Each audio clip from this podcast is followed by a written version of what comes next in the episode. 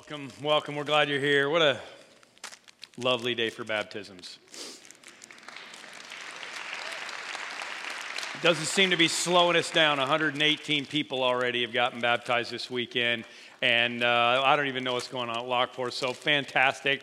Um, next weekend is Easter, really cool. Uh, we got these peeps. Invite your peeps. I know it seems weird, but it's worked. I've heard a lot of stories of people going, "Oh yeah, I gave these to somebody," and uh, you know, I mean, you got the label on the back with all the services. Here's why we do this. All right, this is the soup. This is like, this is like next weekend is like the final four of you know like reality of life and death okay? Forget about the rest of it. This is the final four. This is this is the big deal. This is everything and uh, we want you to be inviting people. That's why we're doing 14 services you guys. Uh, at, at, the orland campus we're doing uh, one on thursday two on friday four on saturday uh, one three five and seven and then three on Sunday morning to try to get all the Easter services in to get enough room for you to invite your friends. And we want to be able to do that. If you've got somebody that you would like for us to pray over, here's a picture of the staff praying last weekend or, or this last week over the cards that you turned in.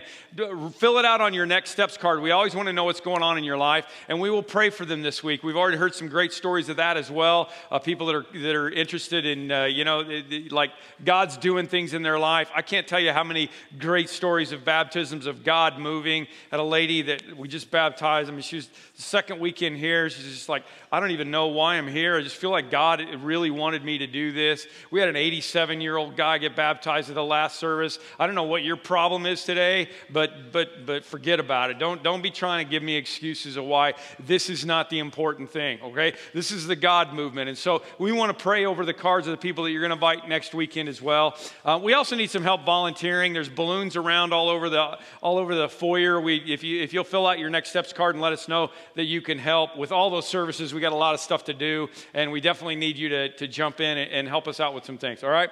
So here's what we've been doing. Um, we've been doing this series on. Um, uh, on God because the, the very first thing that God, the most important thing that Jesus tells us is to love the Lord your God with all your heart and all your soul and all your mind and all your strength. Now that, that's the most important thing. And if that's the first and foremost commandment, then you need to understand who God is. If you, if you don't, can't understand Him, you can't love Him. So we've talked about God being the Father. That's the most important thing. We did that the first week.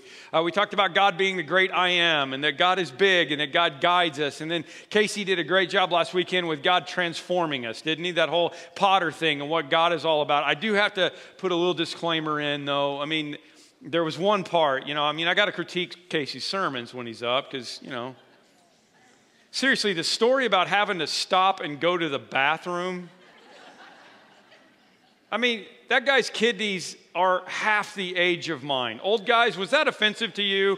I mean, seriously, like, aren't you like looking at him like, dude, you're like 12. You don't have a problem with needing to go to the bathroom until you're our age. Can I get an amen from you, old guys? Okay. Come on, your prostate's half the age of mine. Forget about it. Other than that, it was a great, great sermon, okay? Uh, well, the important part is what comes to our mind, Tozer said, is uh, when we think about God, is the most important thing. That's the most important thing that happens. And the problem is, literally around the globe, there are billions of people who think of God as this mean, nasty, awful person up in heaven who's mad at us. Um, kind of like Deep Thoughts by Jack Handey. And now, Deep Thoughts by Jack Handey.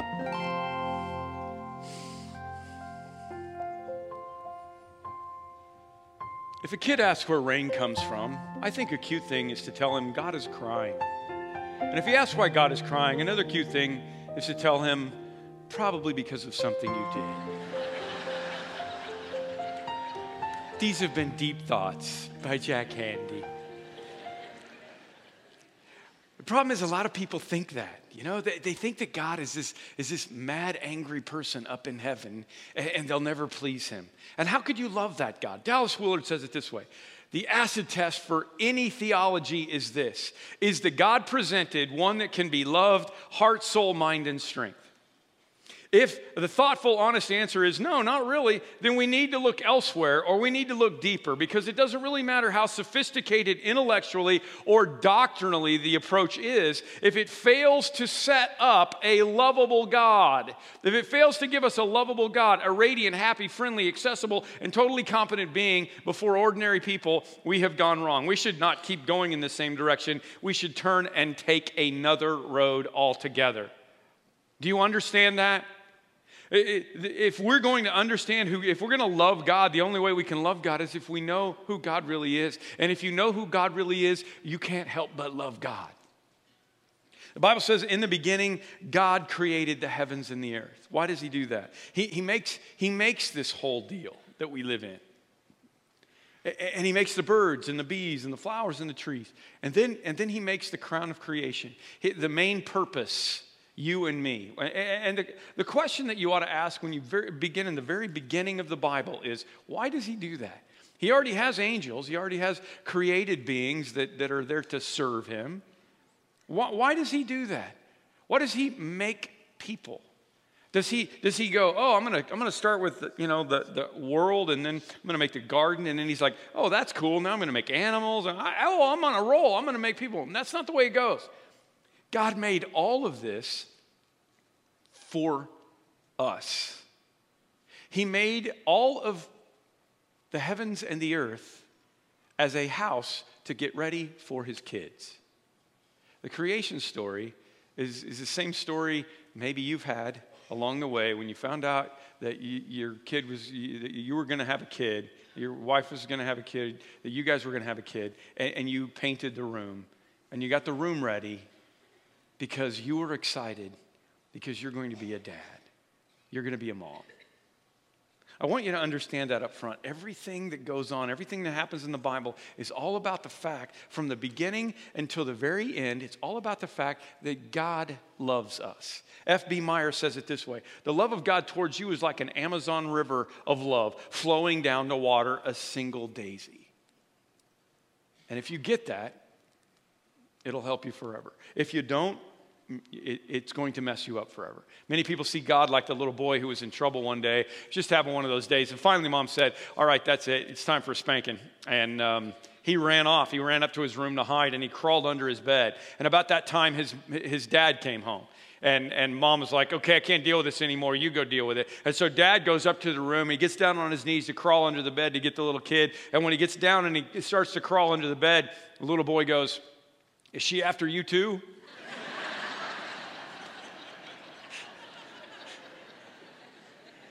I, I, I, laugh, but you, you got to laugh, but you, you got to understand that's how a lot of people view God. It's like this angry, angry parent. It's like when people find out that I'm a pastor. Sometimes I get a positive reaction, sometimes I get a negative reaction. More often than you'd imagine, people say, Get the blank out of here when I tell them I'm a pastor. And I always love that one. But sometimes, when I tell people I'm a pastor, I see the blood just literally drain from their face, you know? like, oh man, I'm busted. Like I'm an undercover agent for the HBI, you know, the Heavenly Bureau of Investigation. I, I haven't told this story in a while, but many years ago, I was driving late one night in the Crete University Park kind of area, coming back from a meeting. I didn't know my way. I didn't even know what road I was on, and I was it was late at night, and I was wanting to get home. And, and uh, evidently, I was speeding because all of a sudden there was a police officer behind me with his lights flashing. So I pull over, not only had I been speeding, but my car tag had expired, and I didn't realize it.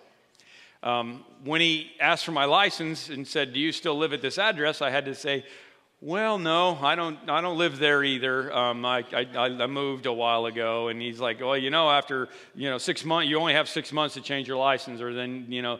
So I had three strikes against me. The reason I didn't have my car tag up to date was because I'd moved and you know didn't get the notice at my car tag. So I got three strikes against me. So he takes a look at my commercial driver's license and he says, "I see you have a commercial driver's license. Commercial driver's license. You know, as a professional driver, you ought to be more careful than this." I said, "Well, I'm, I'm not really a professional driver." he said, "Well, why do you have a CDL license?" And I said, "Well." It's because I'm a pastor and I have to have it to drive the church bus. I mean, that's a true story. Anything over 19 passengers, you have to have a CDL. And back in those days, I mowed the lawn, I drove the bus, I did everything, okay? Have you ever seen the blood drain from the face of a police officer who is busting you for breaking the law? It was quite ironic. I mean, he literally couldn't say a word. He just said, okay, just a minute. And he went back to his car and he just sat there for a while. A really long while. And eventually he walks back up to the window, hands me my license and my, and my insurance card, and said, I can't give you a ticket. You should be more careful, but I just can't give you a ticket. You know, I wasn't going to argue, but um, I, I promise I'm not making this up. I said, oh, okay. I promise. The next thing he said was, I haven't been to confession in years.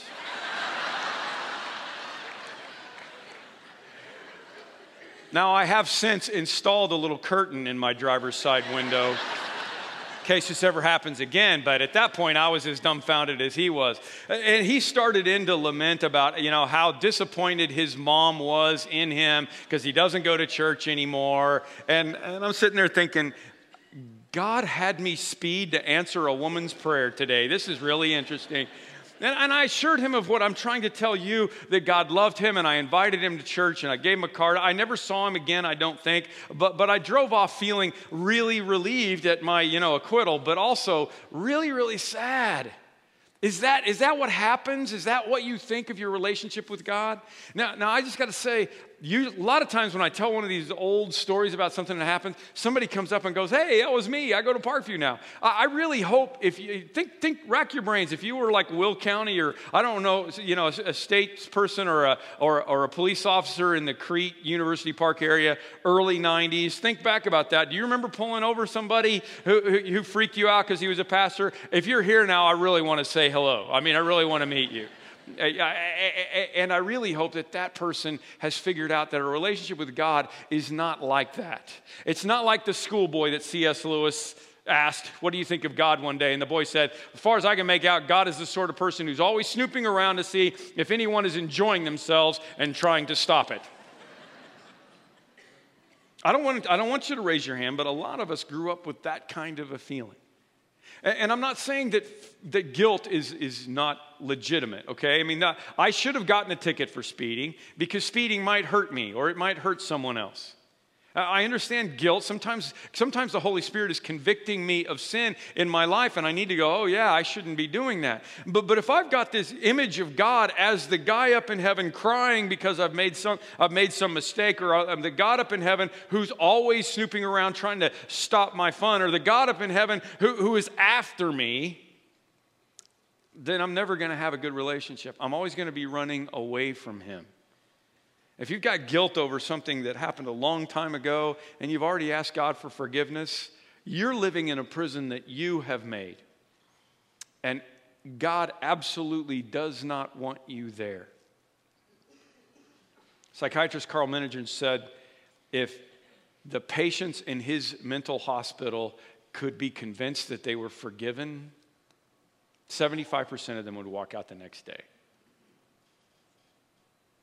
Let me ask you do you believe that God loves you? And do you believe that God will instantly and completely forgive you for everything you've ever done wrong? We're going to do a series after Easter called The Case for Grace. We're going to talk about grace for five weeks, and we're going to look at some stories from the New Testament, stories of people with Jesus that experienced amazing grace in their life. And the reason we're doing this is because uh, my friend Lee Strobel wrote a new book called The Case for Grace. It's just been released, it's just being released right now. And he's going to be actually speaking the week after Easter uh, to get us started on this series. Lee Strobel was an investigative reporter with the Chicago Tribune when his wife became a Christian. And he decided he didn't want any of that to happen, so he started doing investigative reporting on the Bible and on Jesus, and he investigative reported himself into the kingdom of God and wrote one of the best books you could ever read about Jesus called The Case for Christ and The Case for Faith. And now he's got the case for grace. He's going to come and teach the week after Easter, and then, you know, then we're going to talk about it because it is that important. It is the most important thing I can tell you.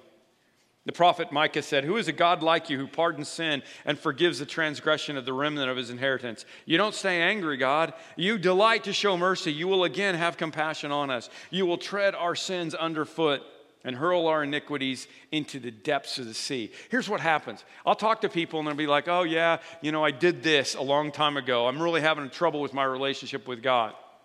And a lot of times I'll get to the point where I'll say, okay, listen, if you're having trouble, why don't we just pray about it and ask God to forgive us? But I have to, I have to say, now, now you got to understand what's getting ready to happen. The irony of this is, if you have to bring this up to God again now and we're going to pray about it, God has no idea what you're talking about. He, he already took that sin and he hurled it into the deepest part of the sea. Here's his description through the prophet Isaiah I am the God who blots out your transgressions. Listen to this for my own sake, and remembers your sins no more. I, am I'm, I'm really that kind of a guy. I don't, I don't remember what people do bad to me. Uh, I just, I just, it just, just I just kind of move on because I don't need that. I, I, I don't want that. And that's who God is. He's not Santa Claus. He doesn't have a list. He's not checking it twice to find out who's naughty and nice. As soon as you ask him, it's gone. It's in the deepest part of the sea. A couple of guys were talking about one guy's argument he had with his wife the night before, and the guy said, you know, Every time we have an argument, my wife gets historical. The other guy said, you mean hysterical? The guy goes, No, I mean historical. I mean, like she brings up all the past things and holds them against me. That's not who God is. God is a God of love. And the reason that we exist and the reason that I do what I do is because I want you as the son and you as the daughter and God as the father to have a relationship again because I know how much He wants that to happen. Matter of fact, I've, I've really been thinking the next tattoo I want to get, I want the Sistine Chapel roof. You know, Michelangelo's The Hand of God reaching down to the hand of man. Maybe my little face right in the middle of it.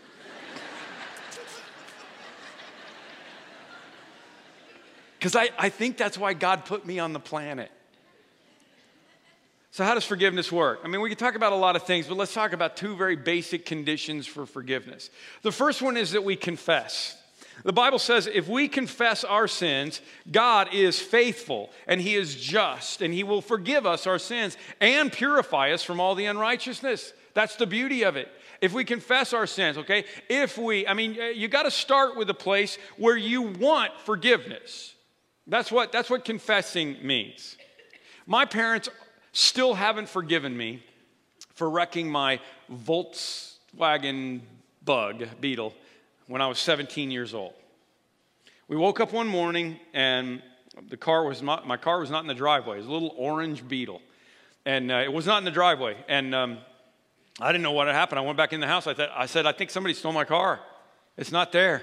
And we all went, you know, out and we started looking around. And we started looking around, and m- my car had gotten out somehow out of the driveway and rolled down the hill into a tree down below where we lived. I mean, there's one hill in Oklahoma, and we lived on it. And, and it, there was just enough of an incline that, that it went down and it was backed into a tree. And, there was a big ding in the back of the, of the car, but it wasn't from the tree. It was from something else because it, it, the bumper was fine. It had somehow hit something underneath and creased it. We could not figure out what happened. My parents, to this day, think that I did something to the car and decided to cover it up with this glorious story of someone trying to steal my car and they you know, left it down there, right? They haven't forgiven me for it because I never asked. I never asked because I didn't do it. it wasn't me. It was probably my sister. In heaven, I'm going to ask God what happened to that car, and I'm going to rub your faces in it. In Christian love, okay? I don't, I still don't know, okay? And, and that's a bad idea when it comes to God's forgiveness. If that's your attitude with God, it's like, whoa, I don't know. I mean, a lot of people are like, you know, I'm a pretty good person. I think if you're going to try the works based salvation, I'm a pretty good person. I do, I do okay. Let me tell you something. You can't get forgiveness until you admit that you stink. And maybe, you know, whatever it is that somebody falsely accused you of, like messing up my bug, is something that you go, why, I didn't do that. But the truth of the matter is, you've done a billion other things, right? I mean, there's a couple of things that I did do when I was 17 that they don't know about that I probably ought to get forgiveness for. So maybe I ought to just roll over on the VW. My, my attitude has to be different than that. I can't get forgiveness until I realize that I stink. Did you see the news report from Seattle this week? A police officer heard a man screaming, went to help, found a man impaled on a five foot metal fence that he had tried to jump over. And, and you can only imagine how the impalement would have happened, okay? not a good thing. And the police officer supported the man until the you know, medical people could come and help get him unimpaled off of the fence. The police spokeswoman said the man thought he was a ninja. She said he was overconfident in his abilities and that likely alcohol played a role. If you are overconfident in your abilities, you can't be forgiven. Okay? If you think you're a ninja, then God's not going to be able to forgive you. There were a lot of ninja like people in Jesus' day who thought that they were good enough. To some who were overconfident of their own righteousness and looked down on everyone else, Jesus told this parable. Two men went to the temple to pray, one a Pharisee and the other a tax collector. The Pharisee stood by himself and prayed, God, I thank you that I am not like these other people robbers, evildoers, adulterers, or even like this tax collector. I mean, this is a story Jesus is just making up as a parable, but, but in, in Jesus' story, the, the Pharisee is pointing at this poor, lowly tax collector. I fast twice a week, I give a tenth of all I get. I'm a ninja. But the tax collector stood at a distance, and he would not even look up to heaven, but beat his breast and said, God, have mercy on me, a sinner. What is that? Confession. And I tell you that this man, rather than the other, went home justified before God. This man gets forgiveness, this man doesn't. Why? Because those who exalt themselves will be humbled, and those who humble themselves will be exalted. First thing you do is confess. The second thing you do is, is you receive. It says, Jesus came to his own, and those who were his own from his own faith did not receive him. But as many as did receive him, he gave the right to become the children of God. You receive. Confess, you receive. Therefore, Paul said, there is now no condemnation for those who are in Christ Jesus. So, so, your logical question is Have you done that? Have you received? Are you in Christ Jesus? Well, I don't know. Well, I can help you with that today. It's about your heart, it's about what's going on in here. But, but let me ask you a question Are you married? And if you are, how do you know you're married? Well, I was there, man. I was at the ceremony. It was long and boring, and the priest had all these things going on, and I had to wear a monkey suit, and it was a really, really long day. But I was there. I've got pictures to prove it. Did you ever graduate? Eighth grade, high school, you know, college, whatever? Yeah, yeah. How do you know you graduated? I walked across the stage. I wore the gown and the little hat with a funny little thing on. I still got the funny little thing on my, from my hat. I was there, I was at the ceremony. Why do we have ceremonies for important things in life? So that we can celebrate them and so that we can remember them. Do you know if you've received Christ? Do you know if you're in Christ? There is a ceremony. You can get married without a ceremony. You can graduate without a ceremony. You can be a Christian without a ceremony. But why would you? That, that's the whole idea of baptism, my friend. Jesus said, Whoever believes and is baptized will be saved. Okay? Check that. Think about that for a second. The very call to believe includes a call to get baptized. It must be a pretty important thing to Jesus, or he wouldn't have put it in there in the first place. And in every instance where we know of and where it's humanly possible, a person's acceptance of Christ in the Bible was accompanied by baptism immediately. The church starts on uh, the very first day with Peter getting up, preaching to literally the people who had just crucified Jesus. And he says, Hey, guess what? You just crucified the Son of God. And they said, Uh oh, what do we do now? Have mercy on us. We've messed up. We're sinners. What should we do?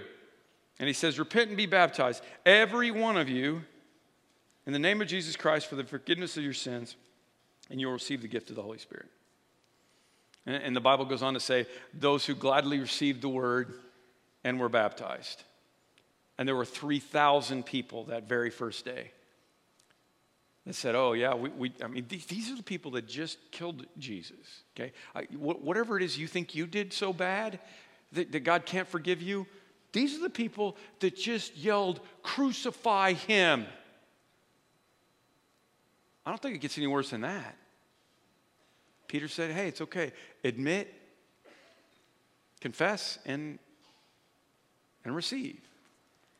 You go through the whole book of Acts, I mean, there's just story after story. You get to Acts chapter 8, and there's Philip and this Ethiopian official, and he's explaining Jesus to this official. And, and the official sees water. I mean, we don't even know if Philip said anything about it. He sees water, and, and, Phil, and the guy says, Hey, there's water. Shouldn't I be baptized? And Philip said, Yeah, if you believe with all your heart, you may. And the eunuch answered, I believe that Jesus is the Christ, the Son of God. I believe that. I'm going to get baptized. And immediately they went and got baptized. I could take you to Acts chapter 10, Acts chapter 16, Acts chapter 18, Acts chapter 19. And in every instance, there's a place where somebody says, I confess I need Jesus, I want Jesus, and immediately they go and they get baptized right then and there. Not only that, but the last thing that Jesus tells us, all of us as a church, before he goes to heaven, the very last thing he says is, Therefore, go and make, this is the Great Commission, go and make disciples of all nations. And when you go do that, baptize them in the name of the Father and the Son and the Holy Spirit, and teach them to obey everything I have commanded you. It's that important. Now, now you're going to say, a lot of you are going to say, hey, I was, my parents baptized me when I was little, and I confess, you know, I confirmed it later, and, and that's cool. I'm just asking, do you think getting baptized the way Jesus did would help you or hurt you? Jesus walked 60 miles to get baptized. You know that? 60 miles through the desert to get baptized. Did Jesus need to get baptized? No, he was the perfect Son of God.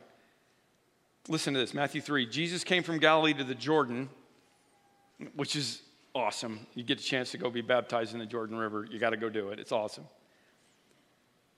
John said, Whoa, Jesus, I need to be baptized by you. Why are you coming to me? And Jesus said, I still want to do this because I let it be done now. It is proper for us to do this to fulfill all righteousness. I want to set, I want to set an example of righteousness. And John consented. And as soon as Jesus was baptized, he went up out of the water. And at that moment, the heaven was opened, and he saw the Spirit of God descending like a dove and alighting on him. And a voice from heaven said, This is my Son, whom I love. With him I am well pleased. What part of that sounds like a bad idea to you? I mean, the whole idea of washing your sins away, the whole idea, all of that, uh, uh, washing the old away and starting over again, is so fascinating to me. I promise I don't listen to that much pop music on the radio, but, but do you know that one of the top 10 songs in, in the country right now is by Ella Henderson? It's about an ex boyfriend and, you know, the ghost of this ex boyfriend. But she says in this song, it just struck me, I was listening, I keep going to the river to pray because I need something that can wash away all the pain. It's so common that even, you know, even on the radio, that's the way it is. We're going to do Carrie Underwood's song while the baptisms are going on. It was like one of the top songs on the country charts about baptism. I need someone to wash away all the pain, and so do you. At one time, we were foolish, disobedient, deceived, and enslaved by all kinds of passions and pleasures. We lived in malice and envy, being hated and hating one another. But when the kindness and love of God, our Savior, appeared, He saved us. Not because of the righteous things we had done, but because of His mercy. He saved us, listen to the symbolism, through the washing of rebirth and renewal by the Holy Spirit, whom He poured out on us generously through Christ Jesus our Lord, our Savior, so that having been justified by His grace, we might become heirs, having the hope of eternal life. We all need that. Ernest Hemingway, the famous Pulitzer Nobel Peace author, had a short story about a father and a son who had a, an estranged relationship, and the story took place in Spain. The son's name was Paco. It's kind of a retelling of the prodigal son in a way from Hemingway. And he tells this story of, of, how Paco runs off and how one day the dad decides he's going to go after him and he's going to find him. And he searches all over Madrid and he can't find his son anywhere. So he finally comes up with an idea and he puts in the local newspaper in Madrid an ad that says, Dear Paco, please meet me in front of the newspaper office tomorrow at noon. All is forgiven. I love you. The next morning, in front of the newspaper office, according to Hemingway's story, were 800 men named Paco. How many of us are desiring a restored relationship with our loving Father up in heaven? Guys, next week is God's note in the newspaper. All is forgiven. I love you.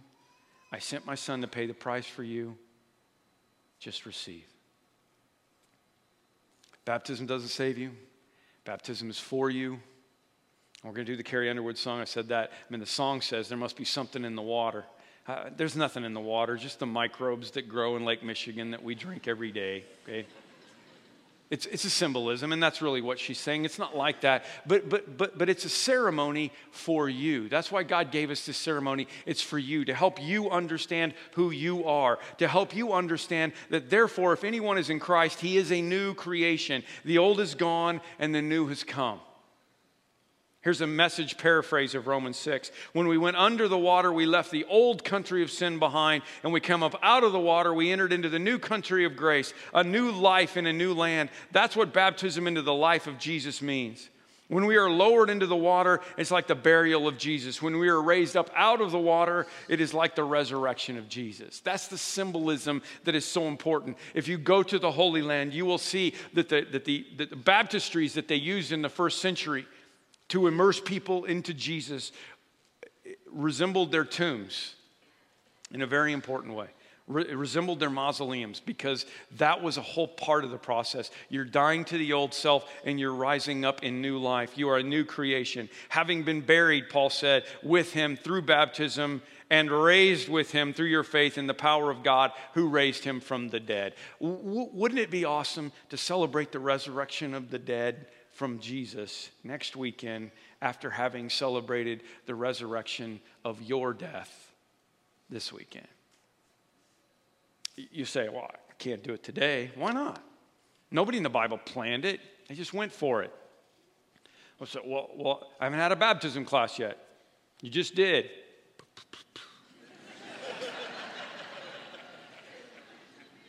Say, oh, I don't have a towel. Oh, well, I don't have a, I don't have anything to wear. You know, I got I got T-shirts. We got all the like leftover youth group T-shirts. We got T-shirts everywhere around here. Oh, but I got to drive home and I'll get my car seats all wet. I'll put a plastic bag down for you so you don't get your car seat wet, okay? What about my precious iPhone? What about that? What am I going to do? I put it in a baggie. We've got everything. Listen, there's no there's no excuse you can come up with that we haven't already thought of. But my family's not here. Yeah, they are. I mean, this isn't between you and your earthly family, it's between you and your heavenly family. Your real dad is here. And in Christ, you are a son or a daughter of God, and your real dad is going to look down on you when you do this and say, Way to go. That's my son. I'm well pleased. That's my daughter. I'm well pleased. If this is your day, don't make an excuse. When God called the Apostle Paul from being the persecutor of Christians to being the leader of Christians, he gave him a mentor named Ananias. And Ananias helped Paul. And then at one point, he finally said, You need to get baptized, dude. He even says it in a kind of a direct way that I will throw back at you. And now, what are you waiting for? Get up, be baptized, and wash your sins away, calling on his name. Do it today. During communion, uh, we're, we're going to stand and pray uh, before communion. And during communion, just get out, go to the back, come up to this front table, and sign up and go. 118 people already. You might as well join us. We want, we, we, we want you and your father to have the relationship that you're supposed to have. And we will do anything to help you. As I looked at some of the, you know, I always go back and look at some of the stuff that I've done on baptism. I, I just did a search on my hard drive for baptism, and I came up with a, one of the letters. I, I wrote my daughters a, a letter after their baptism. And I, and I, pulled one of them up, and I want to read it for you because I want you to imagine that, that God, th- this is you and God, okay? That this is the way God feels about you. My dear daughter, my heart is so filled with pride as I think about your baptism on Sunday. It was one of the most special moments in my life. I'm so proud of you and the way you turned out. I know you have a lot of growing to do. I know there will be some hard times in the future. I pray for your life to be perfect, but I know it won't be perfect. With Jesus, it'll be great, though. He said, I have come that you might have an abundant life. Not just a life, but an abundant life, a great life. There may come times when you and I aren't getting along well. I hope not, but if it happens, you can always come back and read this letter and know that I love you forever. I love you for always. No matter what happens, my baby you'll be. That was a little kid's book that we used to read when they were little. I love you more than my own life. I would give you anything you needed, but remember that your Heavenly Father is even better prepared to help you and love you than I am. I'm a sad reflection of how great your spiritual dad is. God is so proud of you. Jesus is ready to help you now that you have officially chosen his team. However, now the devil also knows whose side you're on, and he will try to tempt you like he did Jesus after his baptism. Satan wants you to mess up your life with sin. Don't do it. I've seen too much of what sin does to people. You do, you do your best to follow Christ in everything you do. And if you mess up, which you will, you know that Jesus loves you and he always forgives you and that your sins washed away. Just turn back to him and he will always be there for you. Just remember that you are saved by grace. That means that God chose to save you because he wanted to, not because you were good. You can't be good enough to get to heaven, it's a gift. You have taken that gift, and I pray that you will never let go. The Bible says you are sealed with the Holy Spirit. That's like the jars of applesauce that mom cans. And when we open them, the air comes out and it hisses. And that means they were sealed tight. They were sealed so tight that nothing could get in and make them bad. That's what you are. You are sealed shut in Christ. Nothing bad can harm you. You can't turn anything to turn you can't do anything to turn God's love away. And you can't do anything to turn my love away. Your mom and I will always be here for you. We love each other.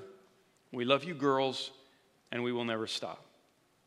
We are so happy for you. We love you so much. We're proud of you. My heart is so full of love, it's bursting like an overblown balloon. Don't ever forget how much we love you. Anything you ever need from us is yours. I love you, Dad. That's your letter from your Heavenly Father. Except it's better than that. We're going to take communion. That's the sacrament we do every week here. If you're new, if you're visiting, whatever, you don't have to be from Parkview. If you're a believer, you're part of us. Take both cups when they come by and, and, and just hold them. There's bread in the bottom one and juice in the top. Just take them both and hold them, and we'll commune together in unison. I'm going to ask you to stand. And I'm really only asking you to stand and pray because I want to make it easy for people to get out. We can sing just as I am if you want to. I just want to make it easy, and we're going to pray. And if God is calling you like the 87 year old man, like, like, like the couple that is getting married next month, like the story after story after story in the tub. We baptized a guy one time that had a ankle bracelet that was from like, you know, like he was under house arrest and we couldn't get it wet. He was allowed to come to church. We had to baptize him backward with his leg up in the air. there is no excuse you can come up with that we will not be able to handle because we want we want that let's pray god thank you i do have the best job in the world i'm thankful for getting to be the guy that connects and I, and I feel bad when i meet people like that police officer who think that you're the, the, the, snooping around God, you're the angry God, you're the crying God, you're the God who's after us. I, I'm sorry for those people, and I'm sorry for the religious systems, all kinds of them that present God as some kind of of an angry person up in the sky. Lord, I know that you created all of this for us because you love us and you wanted us to be your children. And you are our Father in heaven, and you gave the ultimate sacrifice of your only Son so that you could adopt all the rest of us back into your family. And when I get that, the greatest commandment is the stinking easiest thing in the world. How could I not love the Lord my God with all my heart, soul, mind, and strength. As we take communion right now, be with us as we understand, Jesus, how much you gave for us. And Father, how much you gave for us so that we could be free, so that our sins could be hurled into the deepest parts of the sea. If there are people in here who, who, who just don't know where they're at with you, Lord, this is the moment where they say, God, have mercy on me, a sinner and let them humble themselves in their hearts right now and say, I want you to come in. I want you to be my Lord and my Savior. And if there are people here who need to get baptized, maybe they're making a decision, maybe it's time for a, a recommitment, maybe they're just going to fulfill all righteousness like you did, Jesus, and just say, you know what, I'm going to do this anyway. Will you please spur them to come out and join us in the tub? I thank you, Lord. Be with us in Jesus' name.